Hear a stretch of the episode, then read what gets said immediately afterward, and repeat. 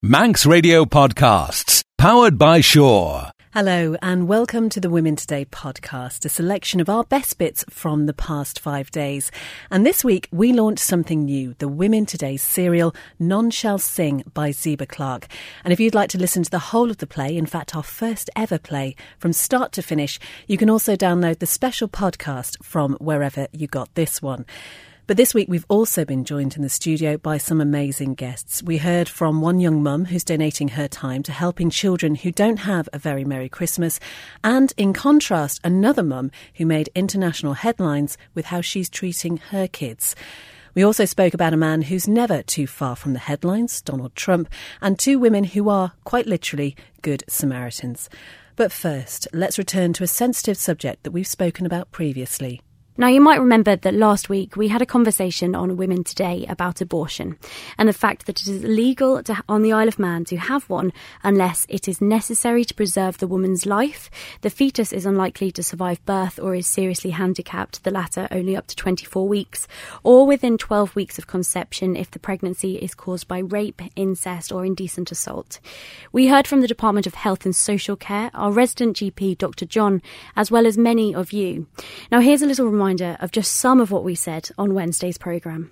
Okay, let's open this one to the studio. Um, what are your thoughts on this? I think it's clear that there's a, uh, a lot of confusion around it. And um, so, to, to boil it down to my understanding, I understand that very few abortions are actually conducted on the island. And when they are, it is purely for medical reasons or because it was a product of, of incest or rape.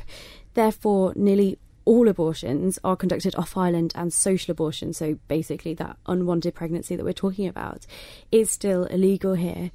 Now, I am incredibly pro choice. I believe that a woman has the right to choose what happens to her body, but I also do appreciate that there has to be, you know, constraints about time limits and that sort of thing on it as well.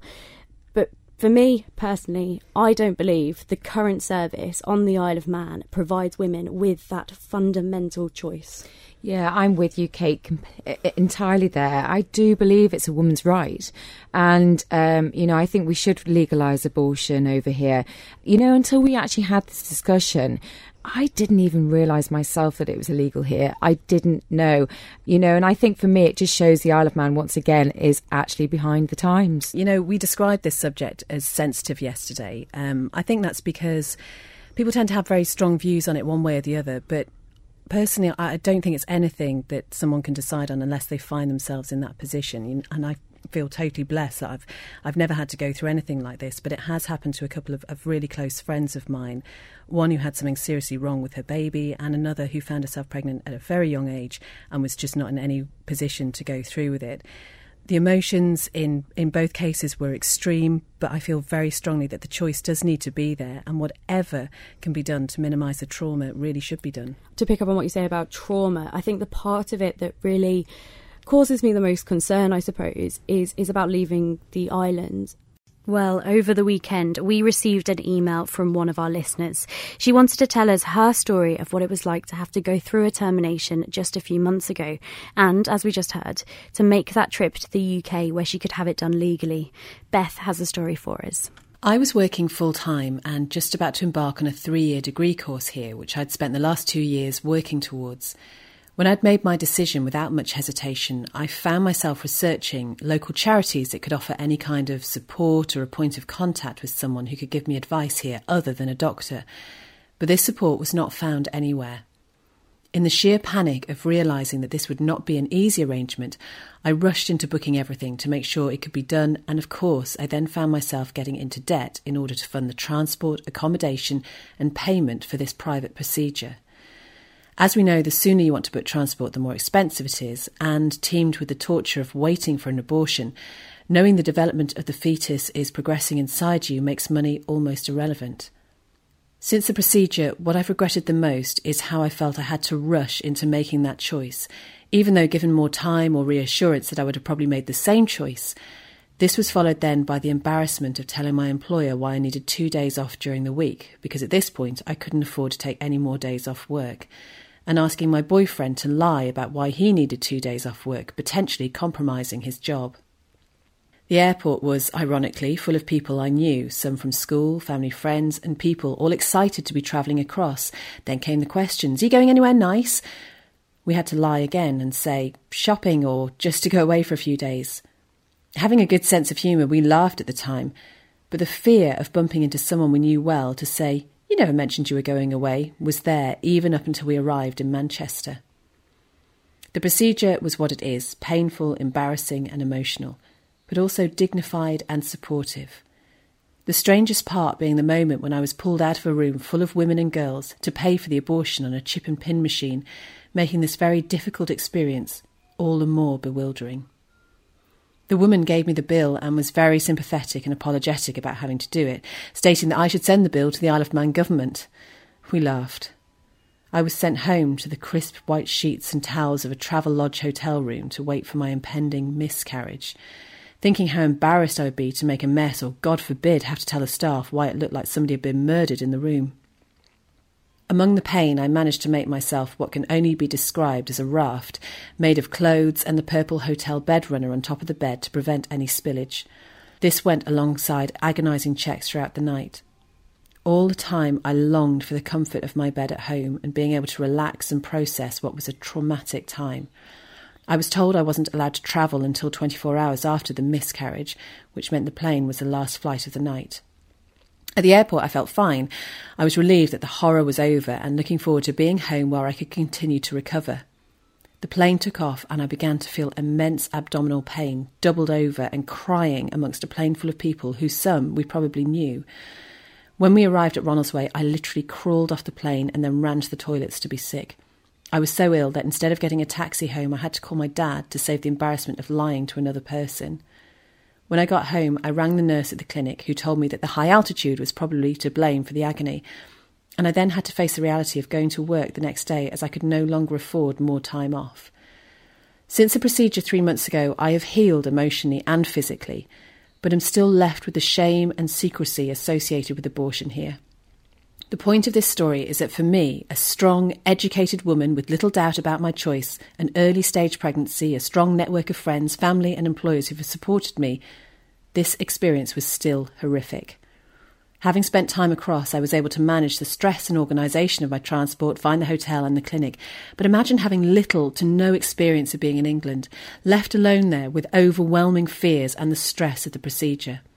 I cannot imagine how vulnerable young women and girls manage to even contemplate the very difficult, expensive, and painful decision of having to go across for a termination. The Isle of Man government is doing a disservice to at least half the population of this island, and it's shameful. Beth Espy with the story we were sent from one of our listeners. Well, this topic has certainly caught your attention, and it's definitely something that we on Women Today will be returning to in the future.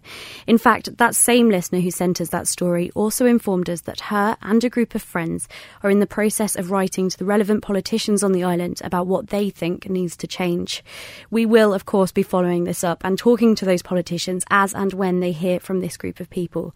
So please do keep your thoughts coming in on this one, whichever side of the debate you're on. You can text 166 166 7, email women today at manxradio.com, head to Facebook or on Twitter. Now, he's never too far from the headlines, but Donald Trump has certainly made a mark on the media over the past 24 hours, and that is because the US presidential candidate has called for a complete, immediate ban on Muslims entering America. He's made the comments just days after 14 people were shot dead by a Muslim couple in Southern California. Here he is, but first, a member of the Trump campaign. Donald J. Trump is calling for a total and complete shutdown of Muslims entering the United States until our country's representatives can figure out what the hell is going on. Until we are able to determine and understand this problem, our country cannot be the victim of horrendous attacks by people that believe only in jihad. Well, when asked if the ban on Muslims entering the country included American Muslims currently abroad, his spokesperson said, Mr. Trump says everyone. And his Republican rival Jeb Bush has accused him of being unhinged. The Council on American Islamic Relations says the tycoon's remarks are just shameful. This is outrageous. coming from someone who wants to assume the highest office in the land. It is reckless and simply un American. Well, when Trump made the speech, the proposal was greeted by applause and cheering from his supporters and campaign team. But Muslim Nida Reham, who was attending a vigil for those killed in the California massacre, says his rhetoric is just dangerous. You take people's fears and you turn them into hate. People act out and lash out, and it makes me very afraid. So, Donald Trump has called for that complete ban on Muslims entering the United States of America. And this afternoon, we want to know what you think about his comments. Is he making a worthy point about needing to protect the USA from Islamic extremism, or is his rhetoric unhinged, to quote Jeb Bush, and dangerous? Let us know what you think on this one. Email uh, women today at manxradio.com. You can text 166 177. Go to the Women Today Facebook page. The uh, conversation carrying on on there online at the moment. Also on Twitter, it's at MR Women Today. Kate, uh, what do you reckon? Do you know what my initial response to to Donald Trump in general is is to d- just laugh. I think he is a caricature, and his call for a ban on Muslims entering a country is is just utterly ridiculous. But I guess that is where I stop laughing because he is someone running for an incredibly powerful and you know internationally incredibly important position I just think this sort of language fuels hate. And I think, to be honest, it, it makes things worse. And it, it's simply dangerous. We were listening to this on the news this morning, and my eight year old son said, and this is exactly what he said won't that make Muslims cross and offend people? I, I, I, that's what's so incomprehensible about it if an eight year old boy can see that. But I guess, though, on, on the flip side, that Trump has picked up on something because I think we, we all too easily say terrorism is not Islam. And I really, really agree with that sentiment. But the fact is, Islamic extremism is linked to religion, and I don't think we can ignore that in its entirety. But I'm, I'm not defending Donald Trump and his, his calls for a ban on Muslims entering America. I think he is adding fuel to an already worrying fire. But here's the thing, you know, his thoughts must resonate with some Americans. Yeah, and I think you can see that um, looking on Twitter. Donald Trump was trending for the last kind of 20 hours or so. And I really would defend anyone's right to to speak as they wish, to ha- hold the opinions that they, they wish to hold. But you know, you, you can't shout fire in a crowded theatre when there is no fire, and you should not be encouraging hate and and the repercussions of hate, which ultimately I think could lead to violence. Our guests in the studio today are Tracy Fuller and Leslie Moulton. Tracy, uh, what are your immediate thoughts to this? Well, I never thought I would be in a position to agree with Jeb Bush about anything, but I have to say that today I'm I'm right with him. Leslie. Donald Trump's talking from a political platform, and normally when politicians have something contentious to say, they batten it down a little bit because they don't know what the media is going to do to them. He has said some of the most outrageous things. This is just one amongst many, and yet he's getting away with it. He's not bothered. It's frightening.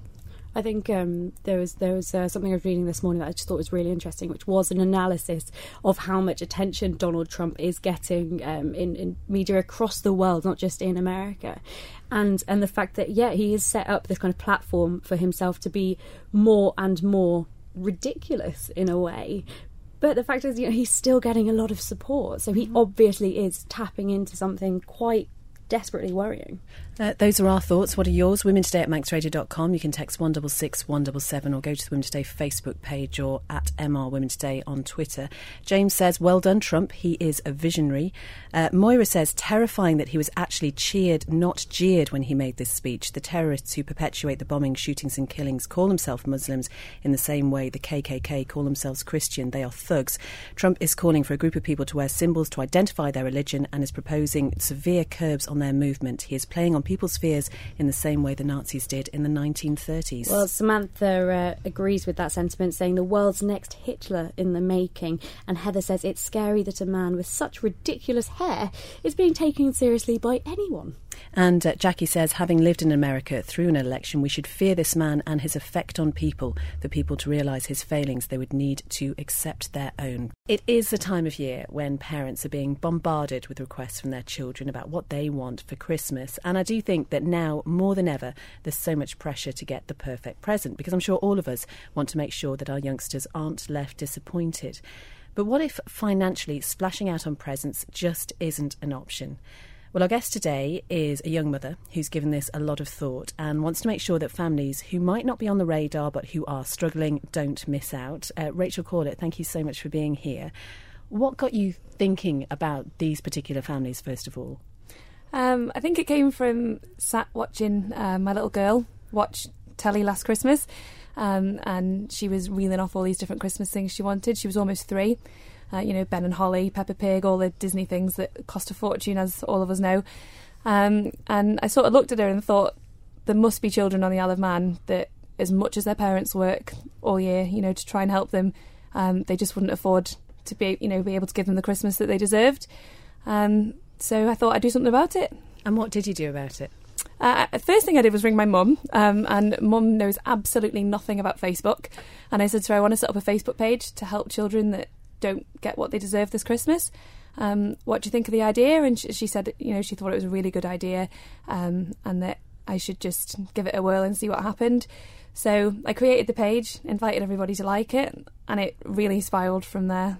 And the page is called put a smile on a child's face this Christmas. Yes. Doesn't quite roll off the tongue, but I'm sure it will nope. do by the end of the show. um, and so this is not just for, for children who are particularly deserving in, in any one particular area. It is looking at the overall picture of their family life. Exactly, yeah. So the the, the Isle of Man's great for charities um, for children on the spectrum already. You know, there's lots of families under the care of social services and all the different um, areas on the Isle of Man, but there's nowhere in particular just for people that are struggling. Um, you know, whether it be because they work all year, they're a single parent family, all these different reasons.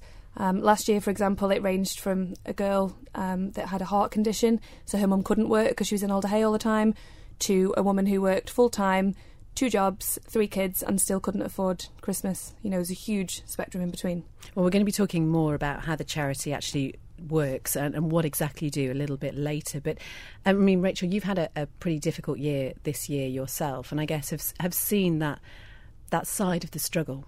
Yeah, definitely. Um, I, I work myself. I'm, I'm a, a young mum, like you said, so I've got nursery fees like hundreds of the other mums out there. Um, and the bills do sometimes get on top of you a little bit. Um, and I'm I'm not with Ava's father, so that obviously made um, an extra stress for me.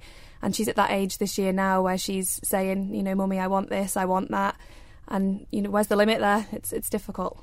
And in terms of, of children's awareness, I mean, Ava was only what three, just coming up to three just last up, year, yeah. um, and you know you're bombarded, as I say, with the, with those adverts, and the expectations of children naturally, I guess, are really high. Yeah, huge. Um, and she's in nursery uh, full time, so all of her friends, they're all talking about different things. Um, Ava's Frozen obsessed. Everything's Elsa, and obviously Disney's not cheap, so um, you know even the Elsa dolls and things, it's it all adds up massively. Um, it, it can be really hard. And you say that there were times over the past year when you didn't know if you could afford to put fuel in the car, for example. Yeah. Um, how does it feel to be in that position? It's hard. Um, I, there's there's so many times I've driven to work in the mornings and thought, um, I'm not surprised there's so many mums that stay at home until their children are in children are in school. Um, because it's so expensive. Uh, she, don't get me wrong, her care is fantastic, but it's expensive.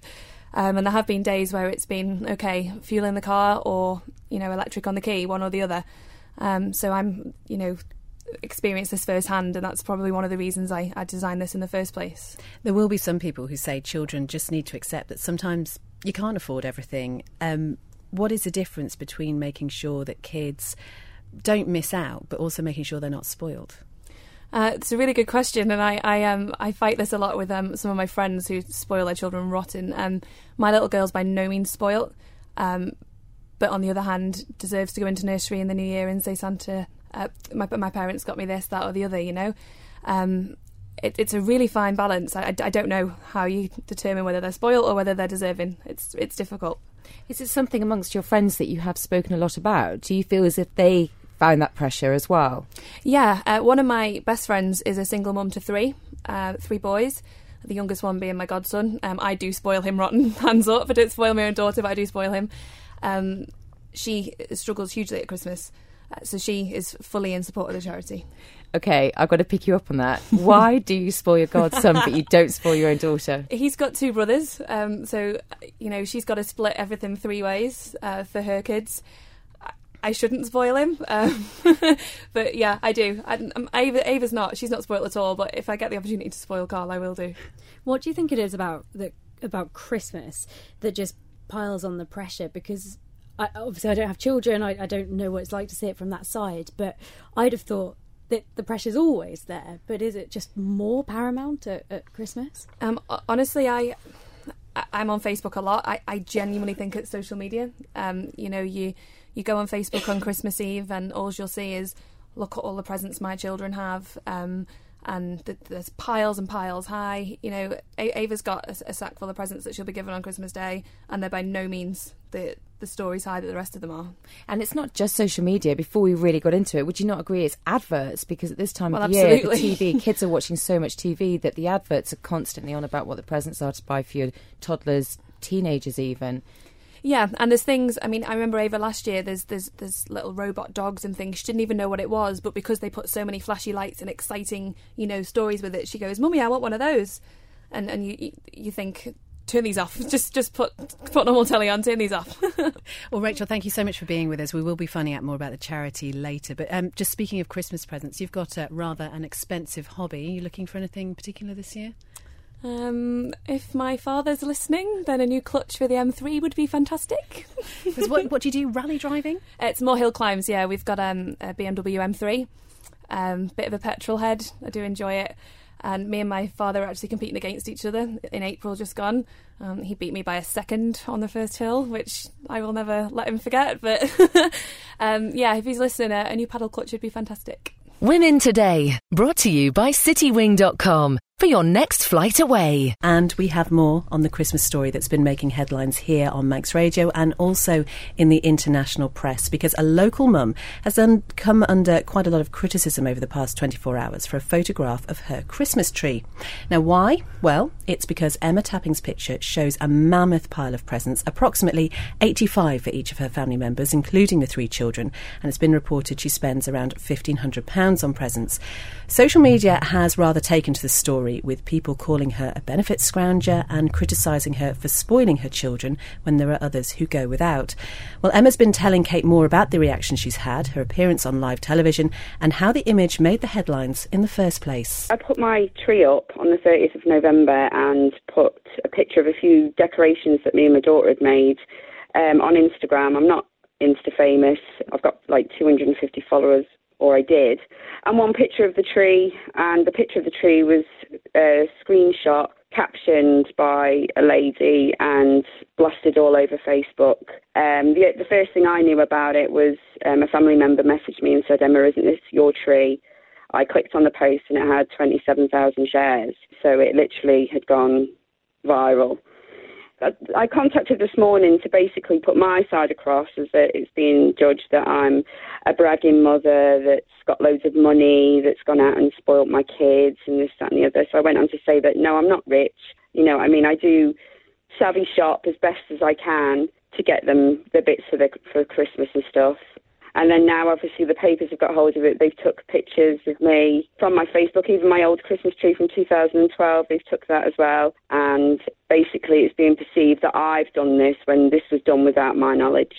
I think the thing that's really caught people's attention is just the vast number of presents in that picture, though. Yeah, I think it's. I think that's caused a bit of mass panic for people that have gone, "Oh my God, I haven't started my Christmas shopping yet," or thinking, "Oh my God, that's far too much." And everyone's entitled to their own opinion, but I'm from a huge family. My mum's one of nine. My dad's one of four.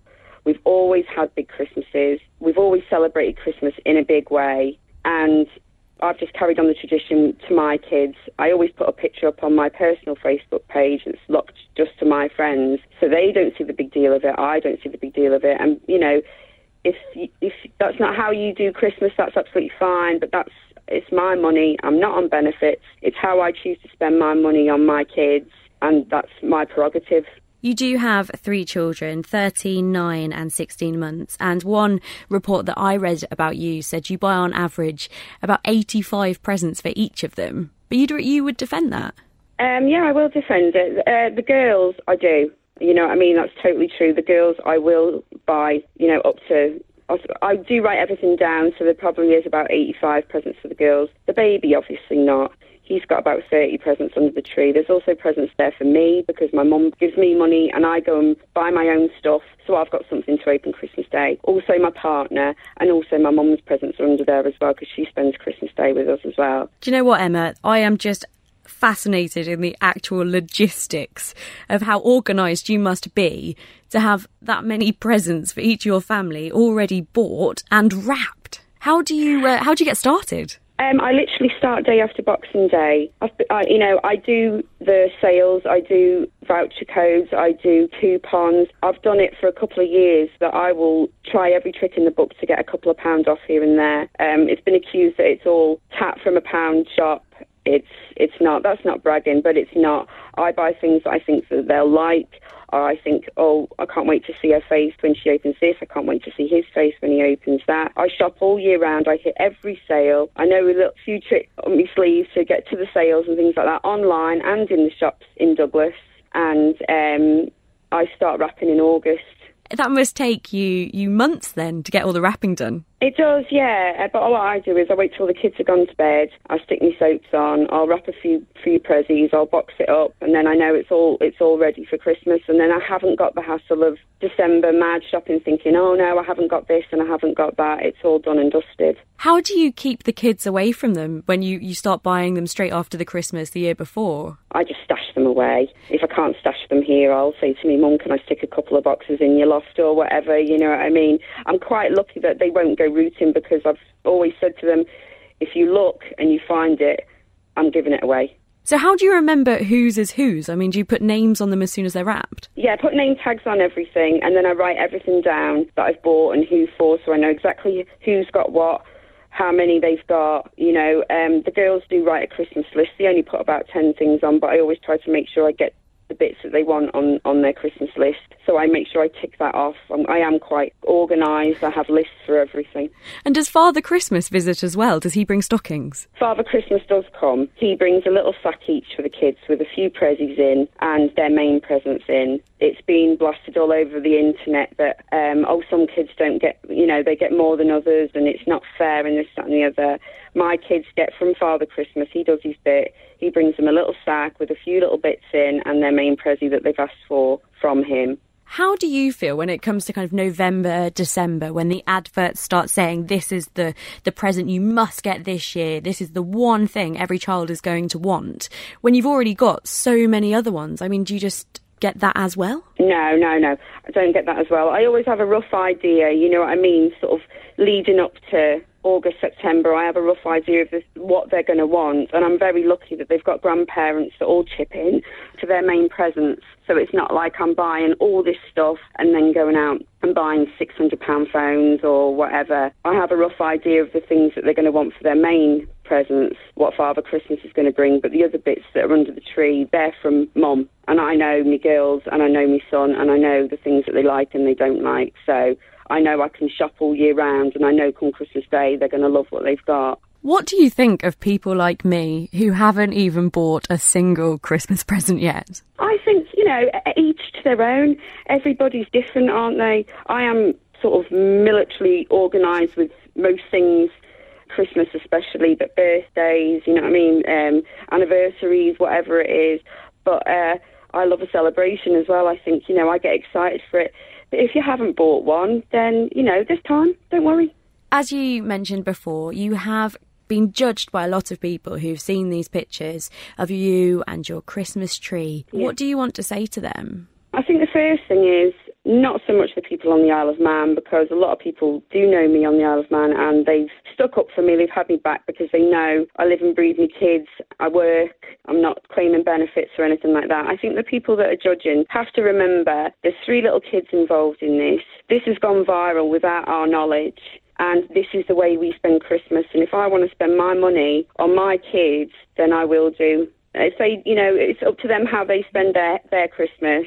I won't judge them but don't judge me. Emma Tapping, the mum who's come under fire for a picture of her Christmas tree that's gone viral, speaking to Kate. I'm just wondering if I can follow her lead and start my Christmas shopping the day after Boxing Day. It will mean that uh, there'll be no presents this year, though, unfortunately. oh, I see. Shopping for this year. Very yeah. good, Beth. Very good. Uh, a couple of comments coming in. Um, Brian says, I buy my kids loads of presents at Christmas. In fact, all year round, nothing I like better than spending my money on my kids than on myself. Yes, my kids might be spoilt, but they're certainly not ruined. And Gary says it works out about £350 each. Most parents spend that one phone, one Xbox, one TV, one bike. What's the difference? If you work hard and love your kids, why not? And our guest this afternoon is Tanya Anderson from Lovely Greens, which is a company aiming to help us enjoy the simple pleasures, introducing nature back into our lives and reconnecting with the experience of making things. But Tanya, do you know what? And I'm going to speak for myself here. Making is not for everybody. It might not be, um, but it's also the idea of you can't make something you might have that implanted in your mind oh, I'm not creative. Oh, I don't know how to bake. I don't like cooking. But I think it's opening yourself up to that and just trying it. I, I think that there's something really rewarding in just trying to make something, whether it's for yourself, for your children, you know, just bringing that into your life, pulling yourself away from the screen, pulling yourself away from the stresses that you come home to after work. And just doing something like that can be very, very rewarding. So, what sort of things do you make then? Well, to there's a couple sides to my business, and one thing that I do make a lot of is handmade soap because I sell handmade soap. And I'll tell you, every single time I make a batch of soap, I get into my zone and it's almost like a meditation. I'm very mindful of everything that I'm doing and the process, how I set things up, how I make things. And then by the end, I feel like I've really accomplished something. And I have, because each batch is 72 bars of soap. Does your house just smell absolutely phenomenal then? It does. But you know what? I'm so used to it that you know, I can't really smell it so much anymore. But everyone who comes to visit, or if you come for one of my soap making lessons, you walk in the door and it's like, oh, it smells so nice in here. I quite like the idea of making soap actually, because it wouldn't have to be necessarily perfect looking, would it? No, absolutely not. It can be completely rustic. But the thing is, is that with my soap making classes, they're just so structured that I'm there with you the entire time, and you go home with soap that is going to be soap and it's going to be great. And I do it in two sessions actually. So the first the first batch, everyone's really nervous, and I have a little break. And, and going into the second batch, you, everyone feels very confident. Beth, if you do this, can I have a present from the second batch? Because I'm worried by the first batch I may come out in a rash. That's the only thing. It'll be absolutely fine. Um, you talked earlier about um, beekeeping. You referred to beekeeping. Now, this is something else you do. How did you get into that? Oh, I just, when I moved to the island, I was just interested in learning to do so many more things that I was interested in, but didn't really know. So I, I found out about the Isle of Man beekeepers, and they offer a beginner's class every January. So it's coming up very soon, very reasonable, pri- reasonable price. So I thought, okay, I'll try this. Um, and I got started there. I met a lot of local beekeepers, a lot of newbies like myself. newbies, yeah, nice. newbies. ha. um, and then it actually took me another year to actually get my hive. Um, but it was fantastic. There were, you know, practical lessons. I got stung for the first time that I could remember before then. Um, now I get stung a little bit more often, but you know. That's the thing that would put me off, yeah. I think. Well, I went to a beekeeping talk recently, and the fella who came over from Northern Ireland says that getting stung a lot is being linked to lower chances of getting arthritis and cancer. I don't know if there's truth in it, but he presented that. Oh my goodness me, I wouldn't put myself through that, I don't think. so, what is your tip if you do get stung by a bee? What's the best thing to do? Uh, some people react in very extreme ways. A couple weeks ago, I had to cancel a crafty event that I was holding for my friends because I got stung on the hand, and my hand absolutely blew up. Um, it was swollen for a good couple days after that. Um, in that case, it was no different from an ordinary bee sting, and you just have to wait for it to go down a bit. You can you can take antihistamines if you have really um, terrible responses, but. I'm interested in you just talking about taking antihistamines there. What is your view, given the, the sort of lifestyle that you want to lead, on taking things like medicines? I think that anything in moderation, and everyone is different. I'm not against you know, conventional medicine or conventional therapies. It's just understanding what they are and your system and your family and your ethics And it's just about knowledge, isn't it? Well, you accept that modern medicine does have a place, but you also think that sometimes doctors and hospitals don't always have the answer. I mean, in what sort of ways? I think that there are a lot of natural remedies that you can use at home. For example, I grow a plant uh, called valerian, and if you have issues with getting to sleep or calming or needing to be calmed down, you can grow that and have it as a tea, and it doesn't have any side effects. It's completely natural. But there's lots of other different types of herbs that you can use for indigestion, even peppermint, which people have in their in their gardens anyway, which is very common. You can use that as a medicinal herb there's so much to to your business, Tanya. We could be talking all afternoon about it, but we are um, coming up to Christmas. Only 15 days. Um, Joe hasn't bought me enough presents yet. um, if people want to give those sort of personalised Christmas presents, they want to have a go at making stuff themselves. What sort of tips have you got for us? There are lots of beaches on the Isle of Man. And I think, especially with all of the storms that we've had recently, there'll be a lot of sea glass being thrown up. I think it would be a wonderful thing to go out for a walk on a clear day, find some sea glass, maybe some stones, and I have a great tutorial on my blog you don't need any glue. You just need a couple of glasses, some sea glass, and you can make a beautiful candle votive. You know what you're getting, don't you? you know.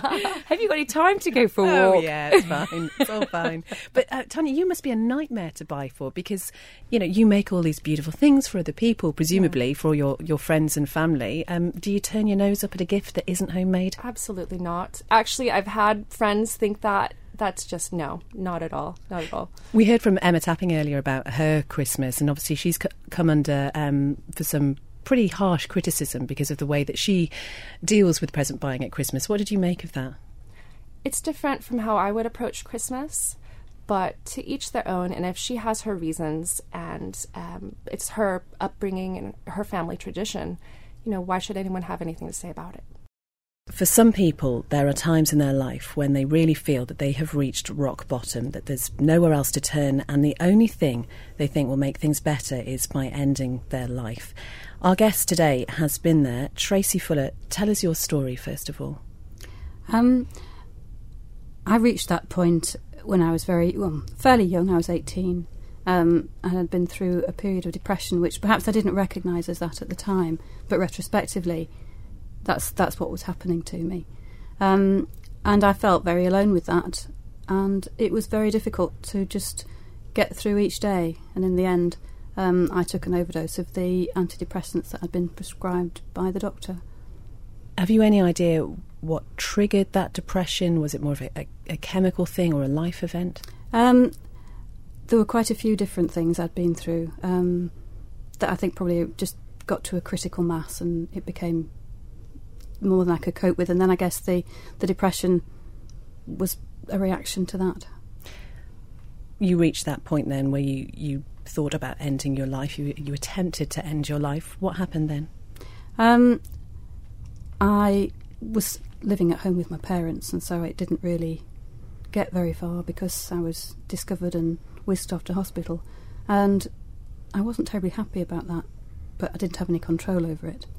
Um, I think I was, I felt I was treated a bit like a silly girl, um, and I had to, I had to get back from it, and I did get back from it, um, but there was nobody I could really tell where it had come from. There was nobody I could talk to about where it had come from. There was nobody I could share it with, without being patronised, and so it was a very difficult, um, d- difficult time for me. So, how did you build your life back up again then? Day by day, I think. Um, and I was young and resilient, I guess. How does it feel looking back at that period of time now? Looking back, I think I would like to give my younger self a hug because I can see how um, unsupported, perhaps, I was, and I didn't know where to turn or who to who to take it to it was the, the catalyst then for you joining the Samaritans, an organisation which reaches out um, to people who are in similar positions. What made you decide to join them? Well, I joined Samaritans 20 years later, so it had obviously been on much of a, a back burn since, since then. But I guess I, I saw an advert, and I think sometimes that happens. It's just the way things come together. I, I, saw an advert in the paper at a time when I was looking for something extra in my life to, to give me a sense of doing something useful, and Samaritans was there, and of course it chimed a, chimed with me because of what had happened to me in, in the past. At that point, you were a single parent, you had a seven year old, you were also working full time in the finance sector. So, how did you fit that volunteering into your life? It actually worked quite well because my son went to his dad's one evening a week. I got that agreement. We set that up together, um, and that gave me a free evening when I knew that I could go and, and do the volunteering. And in actual fact, it carved out a space in the week, which was for me, which was quite nice. But essentially, what you were doing, I guess, is giving something back and supporting people who may have, have travelled a similar journey to you. Yes. Well, we're also uh, joined in the studio today by Leslie Mukton, who is the Deputy for Recruitment at Samaritans Isle of Man. Um, Leslie, why did you join the organisation? I came from a very different place to Tracy's. Um, I had no contact or real awareness of Samaritans before I joined. I'd been made redundant about three years ago, and uh, I wasn't sure what I wanted to do, whether I wanted to go back into full time work or to take part time work. So I thought that what I'd do while I was thinking about this was to do some voluntary work. Um, now I'm quite shamed to admit this, but I looked at what skills that I had to see where they would best fit. And I thought, well, I like talking a lot and I like giving people advice. I think maybe Samaritans is the thing for me.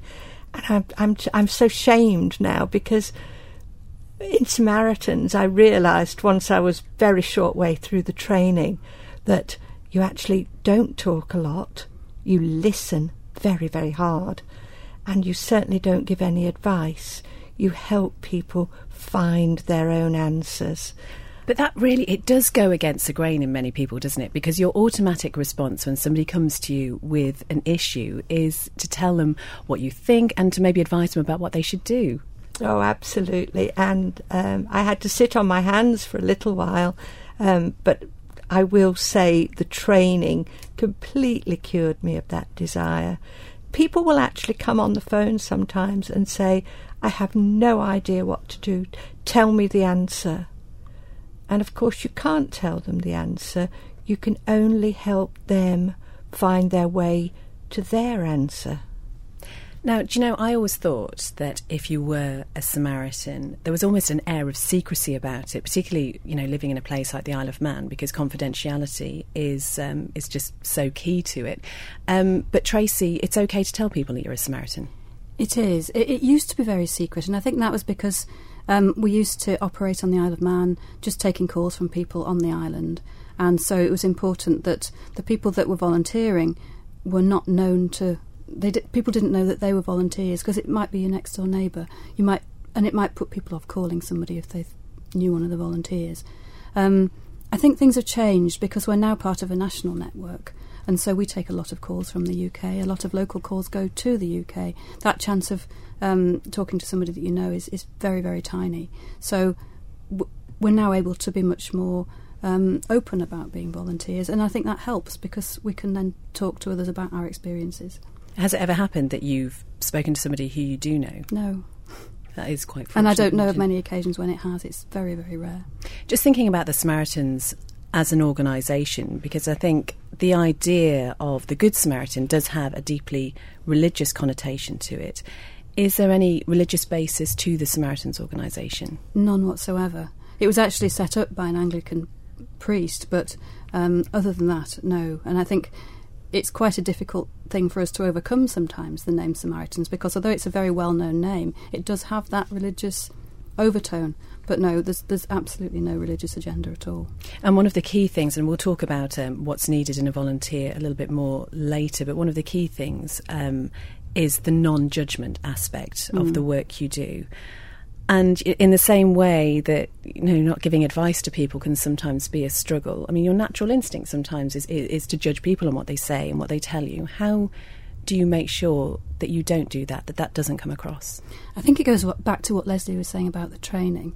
Um, I see the training as a set of filters almost because on one hand it gives you skills and, and how to deal with, with different types of situation, but it also helps you to filter out that your own opinion. Um, it helps you to filter out that natural urge to give advice, um, and it really it makes us realise how important it is that we don't talk about ourselves. So it's everything in the training is about focusing back on the caller and giving them a clear, a clear safe place where they can talk um, w- without fear, really. Leslie, some of the calls that you must have dealt with over the past two and a half years, I guess some of them must be deeply distressing. How do you, as volunteers, deal with what you're listening to and what you're hearing? The training does cover this, so it gives you um, that confidence and that ability to be able to cope with, as you say, some quite distressing calls. Um, but the setup within Samaritans is that you are continually supported. You never do a duty without another Samaritan. So there'll always be two of you there. And by our nature, we're sensitive to what's happening to the other person. So even though you're deeply involved, perhaps in your own call, there's a tiny little bit of you that's thinking, is my colleague okay? And so we're watching out for that. And then at the end of each shift, you'll debrief with a leader. So you'll talk through the calls with your leader so that you don't take them home with you. Well, as I say, we'll be um, hearing more a little bit later about what it takes to, to be a volunteer. Um, but Tracy, something I'm quite interested in. Uh, since you started 12 years ago, not only did you meet and marry a fellow Samaritan, but you have two Samaritan babies. That's right. Well, they're not babies anymore, actually. so uh, a very united organisation, I guess, in terms of the friendships that you, you form as volunteers. Yes, absolutely, yes. Thanks as always to our amazing guests. And as ever, it's never too late for you to get involved. Head over to Facebook, find the Women Today Facebook page, and you can comment there, or you can follow us at MR Women Today on Twitter. And you can listen again to the full programmes on manxradio.com or join us every weekday live from just after two o'clock. Don't sit in the slow lane. Join the fast lane right now with Sure's all new Superfast Plus broadband. Enjoy more bandwidth, amazing speeds, and the best value on the island from just £23.95 per month. So don't be left behind. Get a piece of the high speed action with Superfast Plus broadband from Sure. For details, visit our stores in Douglas, Ramsey, and Port Erin or click sure.com. Love being Sure. Terms and conditions apply.